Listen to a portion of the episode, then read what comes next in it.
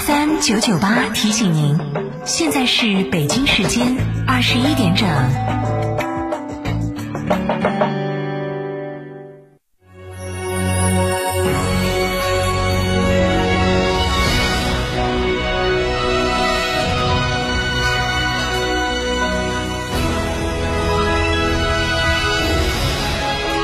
成都的声音，FM 九九点八，成都电台新闻广播。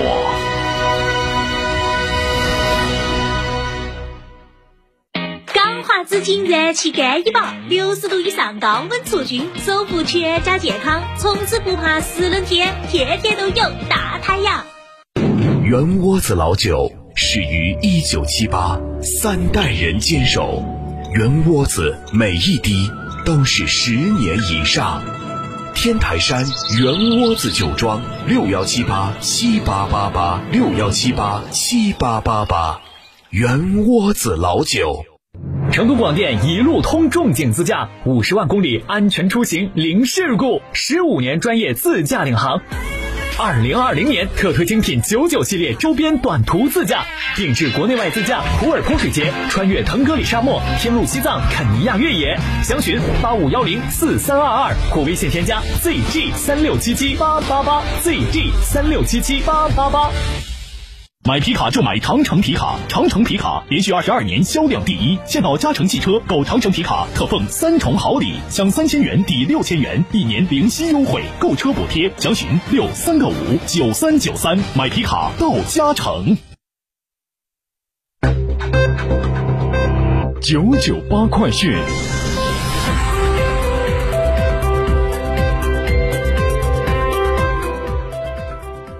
这里是成都新闻广播 FM 九十九点八，我们来看这时段的九九八快讯。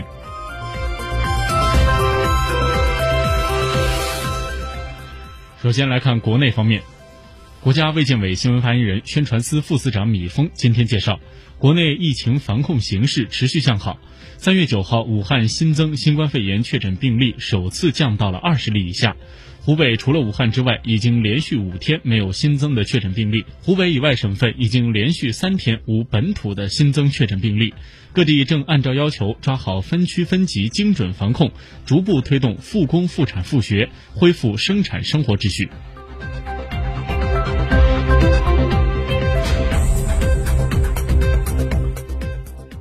对于贫困地区农副产品滞销问题，农业农村部市场与信息化司司长唐科今天表示，从短期阶段性措施来看，重点动员行业协会、批发市场、大型电商、龙头企业等应急促销。到目前为止，统计销售了八十五万吨农产品。从长效机制来看，要实施互联网加农产品，加大农产品仓储保险、冷链物流设施的建设，促进龙头企业批发市场与产地建立长期稳定的购销关系。还要搭建常态化的产销对接平台，多措并举，帮助贫困地区农产品顺利销售。唐科同时表示，总体上看，疫情期间全国主要农产品产能和供给充足，市场运行基本平稳。近期的价格普遍有所下跌，部分品种因为流通受阻，出现了区域性、阶段性供需失衡和价格波动。从具体的品种上看，粮油库存较为充足，终端产品价格保持稳定；猪肉供给持续偏紧，价格高位运行后小幅回落。活禽、鸡蛋正常的交易受限，加之团体消费减少，价格持续下降。一些地区出现了一定程度的禽蛋积压，蔬菜水果的价格呈现季节性的上行。部分主产区的冬春瓜菜出现了不同程度的滞销。从后期来看，不少农产品陆续进入春季上市的高峰，价格下行和滞销的风险在加大。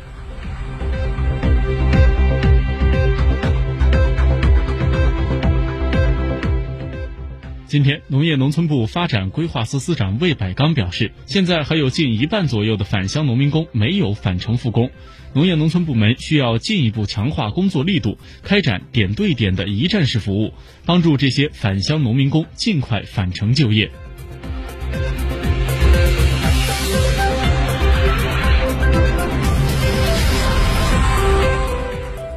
国务院扶贫办综合司司长苏国霞今天在发布会上表示，疫情对贫困地区的影响不是特别大。整体上看，疫情没有造成大量的因病返贫、因疫返贫的情况，但刚脱贫的人口和收入在国家标准附近的边缘人口，经济地位非常脆弱，可能因为这些偶然的因素，收入骤减、支出骤增，重新回到贫困。因此，国务院扶贫办正在研究建立防止返贫的机制，建立比较稳定的帮扶机制，确保他们在比较快的时间内重新摆脱贫困。苏国霞同时表示，现在贫困地区贫困户就业打工是收入的主要来源，所以我们和人力资源社会保障部出台了帮助贫困户就业增收的措施，要求安全有序组织贫困劳动力返程返岗就业，促进就地就近就业，鼓励重点企业优先招用符合条件的贫困劳动力，如果招聘了，给予一次性吸纳就业补贴。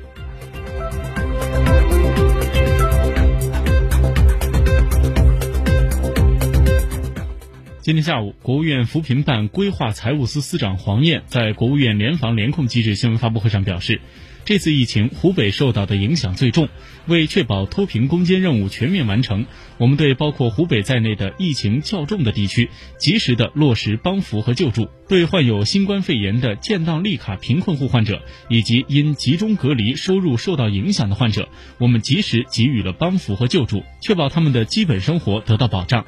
黄燕表示，今年资金投入持续保持增加，在分配资金的时候，对疫情影响较重的地区予以了倾斜安排，同时要求省里在分配资金的时候，也要结合实际，加大对疫情较重的市县资金支持力度，确保脱贫攻坚资金需求，把疫情的影响降到最低。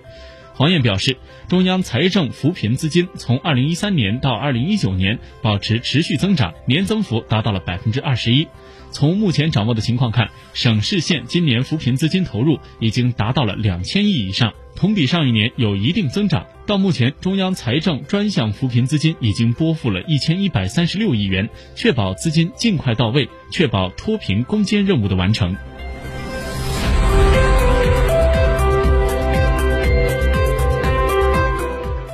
今天下午，武汉市洪山体育馆武昌方舱医院举行休舱仪式。在武汉的所有方舱医院中，武昌方舱医院是最后休舱的。武昌方舱医院共收治病人一千一百二十四人，出院八百三十三人，转院二百九十一人。最后一批四十九名治愈患者今天出院。武昌方舱医院是武汉市首批改造投用的方舱医院之一，由洪山体育馆改造而来，实际可容纳病床七百八十四张。二月三号晚开始动工改造，二月五号二十三点收治首批患者。二月十一号十六点，首批二十八名新冠肺炎患者康复出院。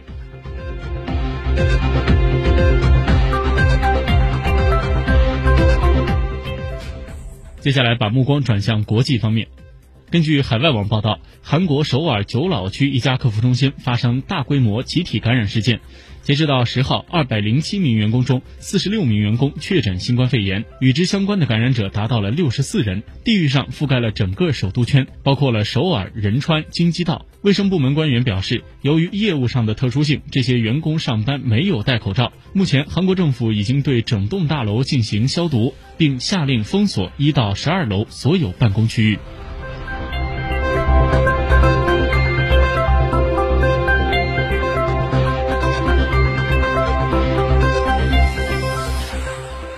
截至当地时间十号的十点，西。